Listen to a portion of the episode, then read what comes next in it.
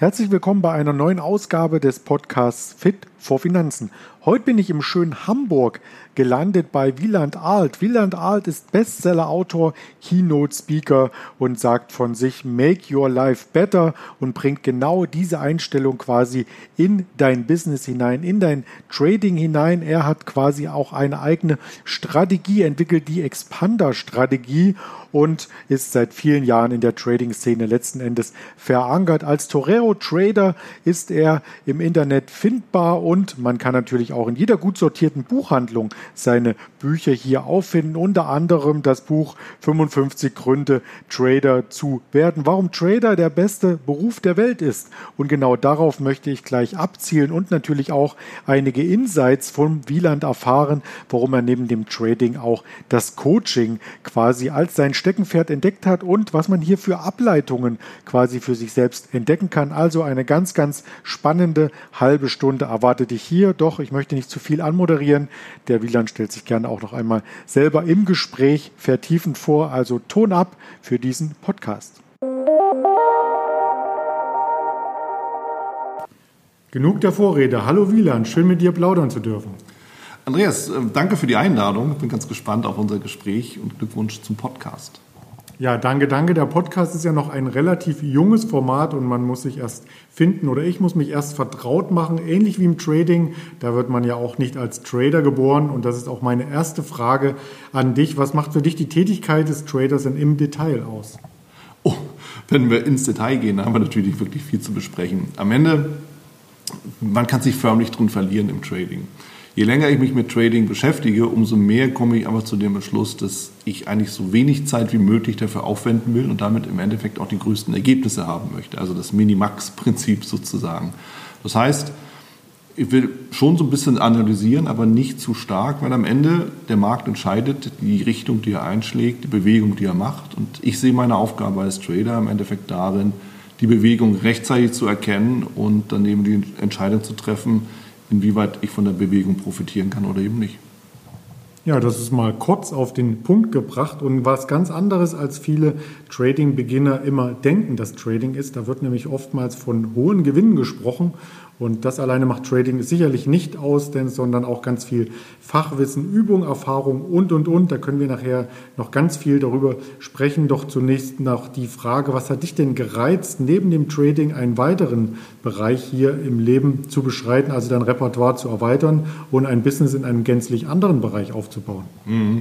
Tatsächlich, ja, ich bin immer schon zweigleisig unterwegs gewesen. Also ursprünglich komme ich ja tatsächlich aus dem Vertrieb bin klassisch ja, im Vertrieb gewesen, lange Zeit unterwegs war ich auch, habe Deutschland bereist, war mit vielen Kunden, im Einzelhandel war ich unterwegs, also habe da in der Textilbranche mich rumgetrieben sozusagen und ähm, bin dann irgendwann mal, ja, wie soll ich sagen, aus Langeweile auf eine Finanzseite gestoßen. Ich war im Internet unterwegs und auf dieser Finanzseite wurden ganz interessante Produkte gezeigt, nämlich die Produkte, die innerhalb des Handelstages gewonnen oder verloren haben. Und das Interessante daran war, da waren Sachen bei, die haben mehrere hundert Prozent an diesem einen Tag an Gewinn gemacht. Und jetzt mal unter uns, mein lieber Andreas, wie konnte ich denn da nicht neugierig werden als Verkäufer, der mit Provisionen und all dem drum und dran arbeitet? Keine Chance. Also da muss ich natürlich mehr wissen. Und ähm, nichtsdestotrotz war das für mich immer so, dass ich gesagt habe, okay, wenn irgendwie das im Vertrieb nicht ganz so läuft, wie ich mir das gerade vorstelle, habe ich halt immer auch das Thema Trading zur Hand. Und da ich eher sehr akademisch orientiert bin und gerne auch lerne, sehr neugierig bin, habe ich mich natürlich so tief da reingearbeitet, dass ich dann irgendwann auch selber zum Experten wurde und das Ganze eben dann wieder in Buchform und Vortragsform gegossen habe. Also von daher, das eine ist eben tatsächlich was, wo ich sage, Trading, ja, das ist, ist auf jeden Fall mein Herzensthema, aber ich suche auch immer noch mal den, ja, den Einsatz an anderer Stelle, den Vertrieb habe ich dann irgendwann verlassen, bin mehr ins Coaching, ins Training übergegangen und habe meine zweite Herzensangelegenheit dann letztendlich im Management-Training, im Leadership-Training auch entwickelt und aufgebaut. Aber wie gesagt, das Trading ist immer ein wesentlicher, wichtiger Grundpfeiler für mich und ist auch eine wunderbare Abwechslung. Denn Trading findet zu Hause statt, die Beratung nicht. Und das ist wiederum eine tolle Abwechslung. Ja, du sprichst es schon an, das Thema Coaching und Beratung, das ist auch in den letzten Jahren immer populärer geworden, aber nicht jeder kann auch Fachwissen vermitteln. Also was ist denn mhm. deiner Meinung nach die wichtigste Eigenschaft, die man als ein Trainer mitbringen muss? Also Trainer, ich habe damals, als ich in die Unternehmensberatung gegangen bin, habe ich ein Bewerbungsgespräch geführt. Und da hieß es dann tatsächlich so in, in der Nachbewertung, hieß es, Mensch, Herr Alt, als Trainer müssen Sie ganz nah beim Menschen sein. Und tatsächlich ist es das. Also Wissen vermitteln oder Wissen zu haben ist ja eine Sache. Das ist relativ einfach. Wissen zu vermitteln geht in dem Moment besonders gut, wenn man sich auf sein Gegenüber einstellt. Wo steht mein Gegenüber? Am Anfang, in der Mitte, schon fortgeschritten, mit Lernbarriere oder Blockade, ohne Lernbarriere oder Blockade, geschickt im Sinne von gehen Sie mal dahin oder freiwillig im Sinne von ich will das lernen. Und das sind Riesenunterschiede. Und so muss ich natürlich mich auch auf die Menschen einstellen, mit denen ich dann halt entsprechend arbeite. Im Grundsatz ist es immer so, wenn ein, ein Mensch was lernen will, sich weiterentwickeln will, dann ist es meine Aufgabe, dafür eben zu sorgen, dass die Möglichkeiten bestehen. Und da bin ich wieder beim akademischen Ansatz. Da habe ich ja selber auch Spaß dran, gemeinsam halt wiederum mit ähm, meinen Coaches, meinen Trainees oder halt meinen, meinen Schülern, Studenten, wie auch immer wir sie nennen wollen, dann äh, mich zu, weiterzuentwickeln, weil es natürlich auch an mir nicht spurlos äh, vorübergeht. Aber dennoch kann nicht jeder sein Wissen vermitteln. Um, man, um mal den Bogen zum Sport zu spannen, ist ja auch nicht jeder Fußballtrainer ein ehemaliger Profispieler gewesen. Mhm. Die Analogie, ein guter Trainer muss auch ein guter Spieler sein, wird in der Finanzbranche immer unterstellt und muss entsprechend hinterfragt werden. Macht es also Sinn, in diesem Bereich sich stärker zu rechtfertigen als in anderen Coaching-Bereichen? Du sprichst große Worte gelassen aus. Also ist tatsächlich etwas, was ich so nur in der Trading-Branche überhaupt mal beobachtet oder kennengelernt habe. Es ist tatsächlich so, außerhalb der, der Trading-Branche ist der Experte anders bewertet. Das ist definitiv so ein Punkt. Als, ja, natürlich, du musst natürlich schon Stallgeruch brauchst du. Ja? Also wenn du Führungstrainings machst, musst du natürlich auch ein Team geführt haben. Wenn du Verkaufstrainings machst, hilft es auch mal ein Verkaufsgespräch geführt zu haben. Wenn du Trading-Ausbildung gibst, ist es durchaus sinnvoll auch zu wissen, wie es sich anfühlt, wenn Trade-in gegen Gewinn und vor allen Dingen auch, wie es sich anfühlt, wenn Trade-in Verlust geht, einfach um halt auch entsprechende Hilfestellung anbieten zu können. Es heißt aber noch lange nicht, dass man in den jeweiligen Berufen immer der Beste gewesen sein muss oder der Beste sein muss. Ein Dirk Nowitzki hat immer noch einen Trainer. Dieser Trainer ist logischerweise nicht besser als er. so. Und so gilt das im Endeffekt ja für alle Spitzensportler auch. Ein Fahrlehrer, fährt er besser als seine Schüler? Keine Ahnung. Aber das stellt auch niemand in Frage. Bring mir das bei und fertig. Und im Trading ist es offen gesagt oftmals genauso. Ja? Denn was, worüber reden wir denn eigentlich im Trading? Wir reden, wir reden über die, das Grundverständnis, wir reden über Techniken, und wir reden darüber, wie man die eben am besten anwenden kann. Ja, wir reden auch viel darüber, was funktioniert tatsächlich in der Praxis, was funktioniert nicht. Das allerdings ist eher immer eine Bestandsaufnahme, denn Märkte verändern sich, Strategien verändern sich, Strategien, die gestern funktioniert haben, funktionieren heute nicht mehr, weil eben einfach viele Marktteilnehmer genau das Gegenteil davon machen, um eben diejenigen, die es nicht kapiert haben, dass die Sachen sich verändern, in die Irre zu führen und von den Fehlern wieder zu profitieren. Das heißt, da sind wir eben wieder bei, den, bei der Praxiserfahrung, die wir dringend brauchen. Ohne geht es nicht. Aber der Beste musst du nicht sein, um den Besten auszubilden. Denn das Potenzial, und das ist im Endeffekt wiederum auf der einen Seite was Gutes, auf der anderen Seite wiederum was Bitteres. Das Potenzial, um der Beste zu werden, hat jeder in sich drin. Der eine arbeitet halt ein bisschen mehr daran, der andere halt ein bisschen weniger. So, das heißt, selbst wenn ich jetzt nicht der Beste bin, kann ich trotzdem auf jemanden treffen, der der Beste sein will, der aber vielleicht einen anderen Einsatz da rein fährt, mehr daran arbeitet, mehr trainiert, mehr übt, ja, wie beim Sportler zum Beispiel auch. Ich kann dir zeigen, wie du die Handel hältst. Wenn du jeden Tag nur das machst, wirst du besser sein als ich. Ganz einfach. Ja, du hast schon das Thema Sport hier angesprochen. Also es gibt durchaus vom Trading auch Parallelen in anderen Lebensbereichen wie beim Sport, beim Freizeitsport. Die Disziplin mhm. zur Umsetzung, also im täglichen Liegestütz machen, im Tasche packen, ins Fitnessstudio fahren, im Joggen gehen, einmal die Woche und so weiter. Das ist ja eine ähnliche Disziplin, rein äh, vom Kopf her, mental wie die Einhaltung der eigenen Setups. Ist es aus deiner Sicht leichter, ein Trader zu werden, wenn man ähnliche Stärken bereits in anderen Lebensbereichen gewonnen hat? Ja, also definitiv. Zumindest auf der einen Seite. So, die Frage ist natürlich, was heißt es, Stärken in den Lebensbereichen? Was du zum Sport brauchst, ja, nehmen wir mal wirklich zu Fitnessstudio, Sporttasche, ne? das glaube ich kennen viele, diese, diesen inneren Schweinehund zu überwinden. So, und dann sehen wir jemanden, total definierter Beachbody oder was auch immer. Du sprichst von mir? Ja, ich hatte dich jetzt tatsächlich gerade so im Auge, auch ähm, wenn ich es gar nicht so eingestehen.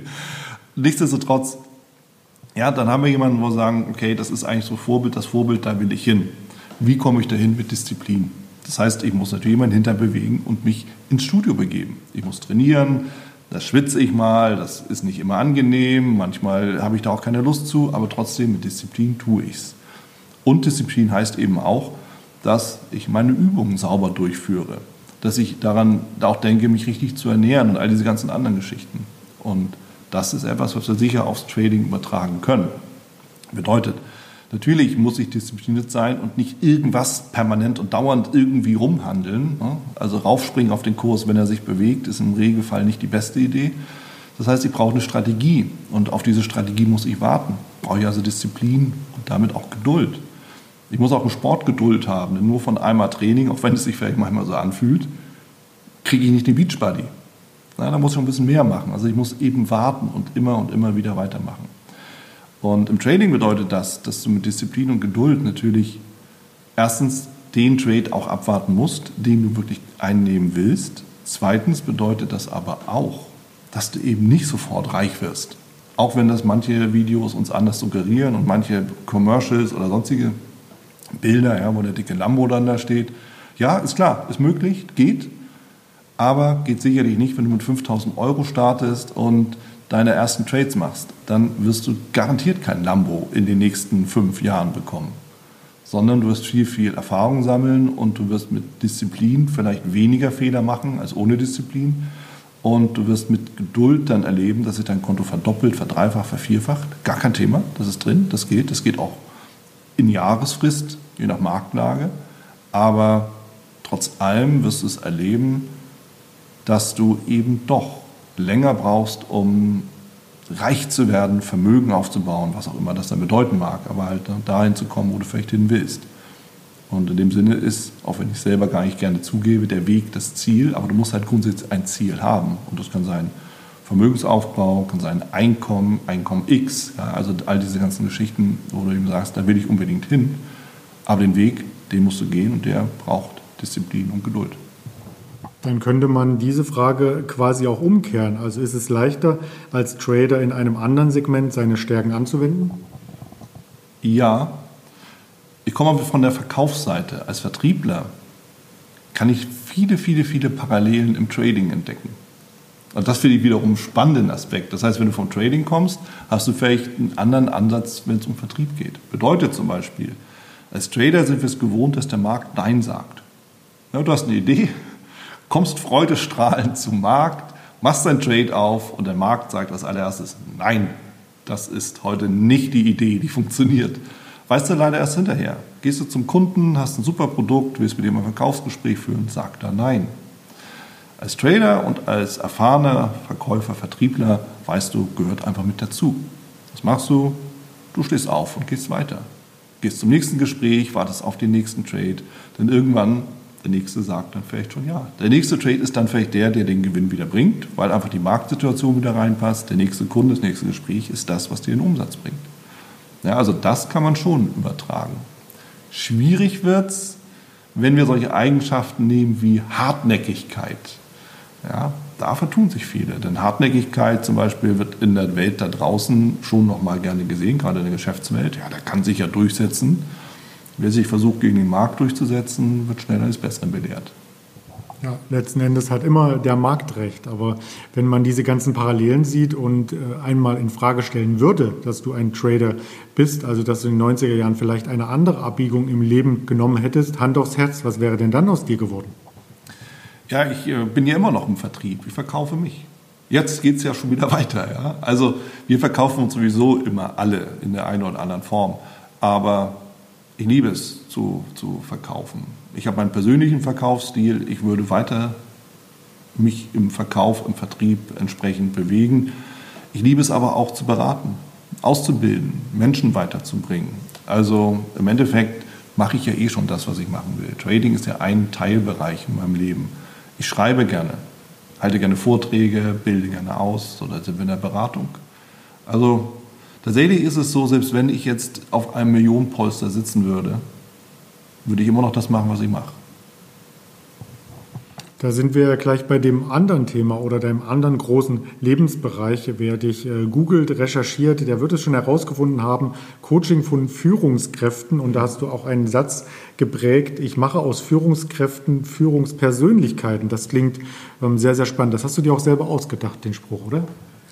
Also das ist natürlich etwas, was auch auf der Hand liegt. Ausgedacht habe ich es mir auch, klar, es gehört mit dazu, aber es bietet sich förmlich an. Denn tatsächlich ist es so, Wem folgen wir denn eigentlich im Leben?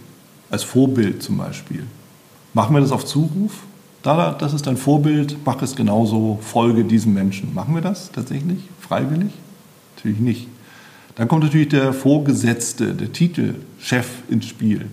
Als Vorgesetzter habe ich eine gewisse Macht, eine, eine, eine gewisse Handhabe. Ja, ich kann Dinge durchsetzen, ich bin weisungsbefugt, Mitarbeiter müssen sich unterordnen. Das war alles mal so.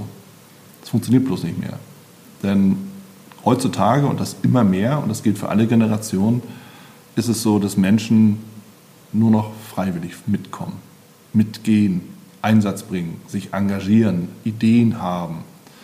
Jemand, der sich nicht freiwillig engagiert, wird nie die gleiche Leistung bringen wie jemand, der freiwillig einfach das macht, worauf er auch Lust hat und wo er sagt, ja, ich, ich stehe auch dazu und ich sehe den Sinn und Zweck dahinter womit wir ja bei der Persönlichkeit sind. Wir folgen Persönlichkeiten. Die überzeugen uns durch Auftreten, durch Handlungen, durch, durch Vorbild. Vorbild sein, Vorbild leben. Das können wir nicht anweisen, müssen wir aber auch gar nicht. So, und da ist eben die Frage, wie komme ich von der Kraft zur Persönlichkeit? Also wie komme ich von der Führungskraft, Kraftamtes, zur Persönlichkeit, indem ich mir natürlich viele Dinge bewusst mache und klar mache und auch die Frage mal selber beantworte, wie gehe ich mit den Menschen um, mit denen ich zusammenarbeite, die mir auch anvertraut sind als Vorgesetzte, Vorgesetzter. Und dementsprechend darüber spreche ich gerne und intensiv mit meinen Teilnehmern. Aber dennoch hat man als Führungskraft gänzlich ähm, andere Herausforderungen zu meistern. Man muss Verantwortung für ein Team übernehmen, man muss ein Projekt mhm. leiten, man muss andere motivieren und den Projektplan verfolgen, an den sich quasi das ganze Team auch halten muss letzten Endes. Das ist ja was gänzlich anderes als ein Trader. Der muss ja nur in Anführungsstrichen sich motivieren. Also gibt es dennoch bei deinen Schulungen Gemeinsamkeiten oder ist das ein komplett äh, zweites Standbein, eine andere Denkweise? Trading ist Management.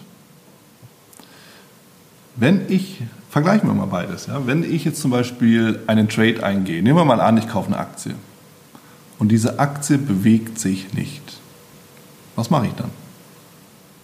Tja, viele gehen dazu über und äh, kaufen dann noch mehr von dieser Aktie, um quasi das Volumen zu erhöhen und zu hoffen, dass andere ebenfalls auf die Idee kommen. Zumindest sucht man im Internet nach Begründungen, die für die eigene Entscheidung sprechen und die diese untermauern. Also man hat diesen, ähm, diesen gewissen Bias, wie es in der Fachliteratur heißt, und ja, freut sich dann, wenn es eintritt. Ansonsten resigniert man. Sehr schön, sehr schön. So, und jetzt überlegen wir uns mal, jetzt übertragen wir das gleiche Beispiel mal in die Managementwelt, in die Unternehmenswelt. Jetzt habe ich einen Mitarbeiter eingestellt und dieser Mitarbeiter bewegt sich kein Stück. Kurzum, macht keinen Handgriff.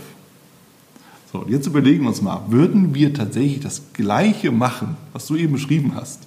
Ja, dann stelle ich halt noch ein paar mehr ein, dann verwässert sich dieser Eindruck. Oder gehen wir dann nochmal in die Unterlagen rein und sagen, vom Lebenslauf müsste das doch eigentlich passen. Hm. Nee, machen wir natürlich nicht. Wir führen Gespräche, zu Recht. Wir führen nochmal Gespräche, wir geben nochmal einen Hinweis, vielleicht bilden wir aus, aber irgendwann, wenn wir sagen, das klappt so nicht mit uns beiden, was passiert? Wir reißen den Stop. Stop-Loss, Risikomanagement gibt es natürlich auch im unternehmerischen Sinne. Da muss man sich trennen voneinander. So wie du dich dann irgendwann von der Aktie trennst, warum? Weil sie ihren Job nicht macht, nämlich in deine Richtung zu laufen so müssen sich Unternehmen eben auch von Mitarbeitern trennen, wenn es nicht funktioniert. Und das ist ja völlig wertfrei. Nicht jeder ist in jedem Unternehmen glücklich, manchmal passt es nicht. Dann muss es irgendeine andere Konstellation sein. Aber Fakt ist, in dem Moment, wo ich eben nicht reagiere, wird es nicht besser. Ja? Das heißt, als Aktionär oder als Trader, wenn ich in den Verlust laufe, wenn ich einfach sehe von vornherein, das, was ich mir ins Depot gelegt habe, kann gar nicht mehr die Performance bringen, die ich mir vorgestellt habe, muss ich doch einen Stop-Loss greifen, nehmen und die Aktie aus meinem Depot befördern, die Position schließen. Für die Zusammenarbeit im Unternehmen gilt das, das Gleiche. Wenn ich merke, ein, ein Mitarbeiter, die Performance kann gar nicht mehr so reinkommen, wie das, was ich da rein investieren müsste, dann muss ich doch eine Entscheidung treffen. Stop-Loss. Und das gilt natürlich auch für Projekte. Wie viel Geld wird in Projekte gesteckt, die dann nachher nicht funktionieren? Jetzt müssen wir nicht über den Flughafen reden, der hat ja wenigstens aufgemacht, ja, als Berliner. Aber trotz allem, irgendwann auch dort, muss man sagen, bringt es noch das Projekt oder ziehe ich den Stop-Loss und beende das Projekt? Also die Parallelen, denke ich, sind deutlich. Dennoch auf dem Weg dahin wird die Führungskraft in der Regel auch ein Gehalt kriegen monatlich und wird nicht äh, ein, zwei Minustage zwischendurch haben, wo man noch Gehalt abgeben muss, mhm. gehe ich mal von aus. Also hier gibt es doch zum Trading schon einen Unterschied. Muss deswegen der Trader am Ende mehr verdienen als die Führungskraft, um diese Minustage zu kompensieren? Oder wie sieht man das aus Verdienstebene? Also aus Verdienstebene, und das ist der Vorteil im Trading, haben wir keinen Deckel als Angestellter, als Manager, selbst wenn du Unternehmer bist, ein Unternehmen führst, viele Mitarbeiter hast, hast du trotz allem einen gewissen Deckel. Der mag irgendwo ganz oben liegen, aber das ist ein Deckel. Als Trader hast du den nie. Du kannst tatsächlich, rein hypothetisch gesprochen, bitte nicht nachmachen oder probieren. Ja, stell dir vor, du gehst mit deinem gesamten Konto hochgehebelt in den Markt. All in. DAX Future All in. Und durch irgendeinen dummen Zufall bist du derjenige, der den tiefsten Kurs kaufst, den es in einem Jahr gab. Und er lässt die Position bis zum Jahresultimo laufen. Hast du keinen Deckel drauf. Der einzige Deckel, den du hast, ist in deinem Kopf. Wo du dann fragst, ah, nehme ich den Gewinn mit? Oh, jetzt kommt er zurück. So. Aber vom, von der Performance her, vom Markt her, da kommt keiner und sagt, jetzt reicht es aber mal hier. Bernstein. Das ist aber gut. Kommt aber im Vertrieb äh, ja auch niemand. Also du könntest ja theoretisch auch nach oben im Vertrieb skalieren und verkaufen und verkaufen und immer deine Provision bekommen und dein Gehalt endlos steigern, oder? Ja, also je nach Vertragsmodell ist das mit Sicherheit möglich. Jetzt ist es natürlich in den allermeisten Vertriebsstrukturen so, dass wenn du als Angestellter, Vertriebler, Verkäufer unterwegs bist, bist du ja nicht alleine da. Du hast eine gewisse Kundenstruktur, du hast ein gewisses, gewisses Marktpotenzial. Aber ganz offen gesagt, nach meinem persönlichen Dafürhalten und auch aus der Praxiserfahrung, wenn es irgendwo gutes Geld zu verdienen gibt als Angestellter, dann ist es im Vertrieb. Gleich welches Produkt. Stimmt, also da habe ich auch schon einschlägige Erfahrungen und Kollegen sprechen dürfen, die hier äh, sich quasi ähm, unternehmerisch im Vertrieb engagieren und die dort quasi ihr Herzstück gefunden haben, ihre Zeit dort verwenden. Wie sieht es denn bei dir mit deiner Zeit aus? Also du machst quasi verschiedenste Projekte und noch den Börsenhandel. Gibt es da eine klare Struktur für jeden Tag oder je nach Lust und Laune schwingst du mal hier und dort deine Energie rein? Ich habe einen festen Plan und ich darf dazu sagen, ich habe Glück. Ich habe Glück in dem Sinne, dass ich sehr strukturiert denke und arbeite. Das heißt, ich habe für, für alle Themen, mit denen ich mich beschäftige, so gewisse Zeitrahmen, Zeitfenster oder Blöcke, wenn man so möchte. Und da erledige, erledige ich dann das eine und das andere. Dadurch, dass ich natürlich Freude an fast all den Dingen habe, mit denen ich mich beschäftige, merke ich noch nicht mal, wie die Zeit vergeht. Ich setze viel Energie in alle möglichen Projekte. Das, ist, das können Projekte sein, die letzten Endes pro bono sind, ehrenamtlich sind, die mir trotzdem auch viel Freude bereiten, die aber Energie, Zeit und Kraft kosten. Genauso wie Sachen, die eben dann bezahlt werden. Das können Auftragsarbeiten sein, das können Unternehmensberatungsprojekte sein, das können Coaching-Themen sein, aber eben auch Trading. Tatsächlich habe ich vier Monitore und auf einem ist immer die Handelsplattform auf, immer. Und da gucke ich auch immer drauf, natürlich. Und es ist auch so, in dem Moment, wo ich halt einen Trade eingehe, ist der Fokus dort. Also ich schaue natürlich immer und ich habe natürlich auch Signalgeber. Ja? Also meine, meine Expander-Strategie, die gibt es ja auch als Plugin. So, und die gibt dann mal einen Ton von sich, wenn ich das entsprechend einstelle. Dann kann ich ja mal gucken, was gibt es da. Am Ende muss ich trotzdem aber entscheiden. Und in der Zwischenzeit kann ich mich ja mit anderen Dingen beschäftigen. Und das funktioniert halt auch, auch ganz gut. Und was auch noch wichtig ist, als Daytrader, der ich ja nun hauptsächlich dann noch bin, wenn ich trade, habe ich natürlich auch klare Pausenstrukturen. Also das ist auch wichtig, ja, dass man dann irgendwie auch mal zum Beispiel mittags wirklich auch mal aufsteht und was isst oder eben auch sich sportlich betätigt. Das mache ich dann mal ganz gerne. Oder einen Podcast aufnimmt. Ach so, ja, da war doch was. Genau, der Podcast ist auch noch so ein Thema. Aber auch das ist ein Herzensthema, macht Spaß, macht mir Freude, bringt mir viel. Und in dem Sinne investiere ich die Zeit ja auch mal gerne da rein.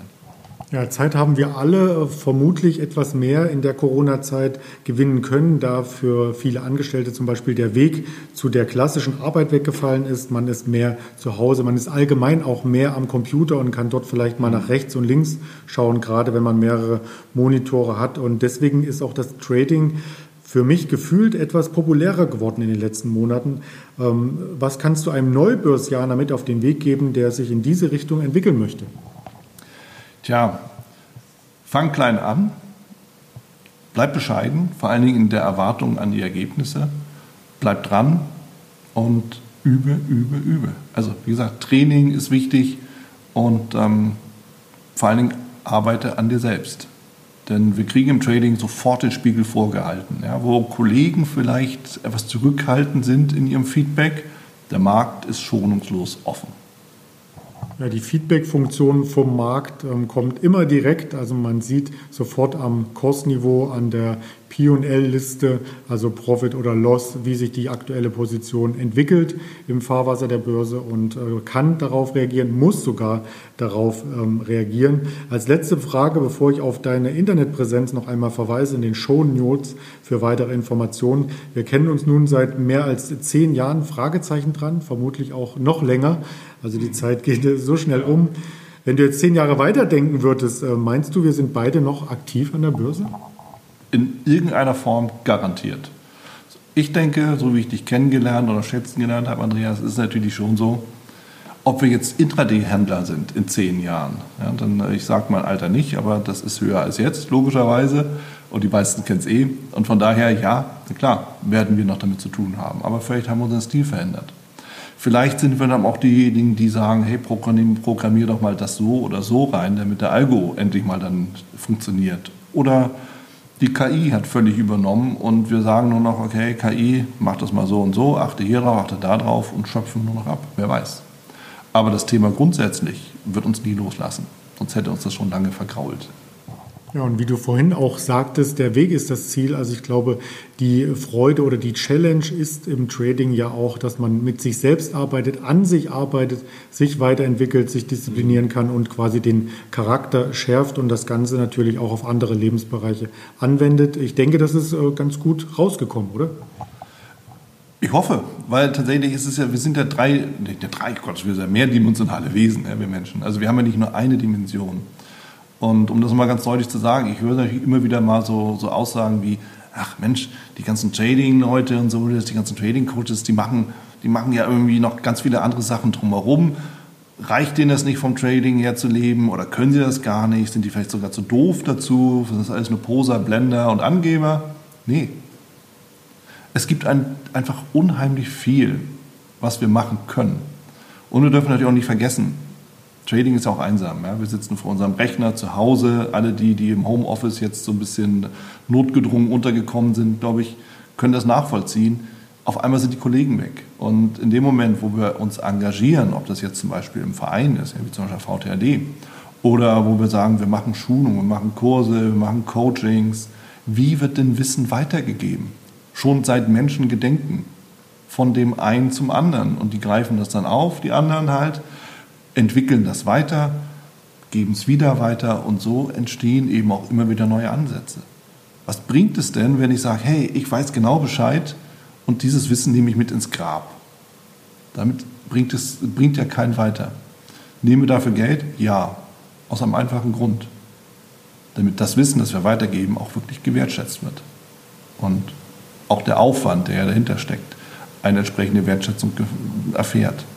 Aber es liegt nicht daran, dass wir eben sagen, hey, ich muss jetzt irgendwie ein riesen Business daraus machen. Nee, das geht auch übers Training. Und ich glaube, das haben wir gut rausgeholt. Ja, das war ein äh, sehr, sehr schönes Schlusswort. Wenn du den Podcast hier von Fit for Finanzen wertschätzt, würde ich mich freuen, wenn du darunter auch einen Kommentar hinterlässt, ein Sternchen und so weiter, was man damit machen kann. Natürlich auch weiter teilen. Und es hat mir viel Freude gemacht, mit dir, Wieland, darüber zu plaudern. Wir werden jetzt im Rahmen des VTAD hier noch ein paar Dinge vertiefen, ein paar Setups besprechen und ich denke auch in zehn Jahren noch in Kontakt sein, von meiner Seite zumindest. Das unterschreibe ich auf jeden Fall bedenkenlos sofort, mein lieber Andreas. Danke für die Einladung und alles Gute. Sehr gerne und bis bald.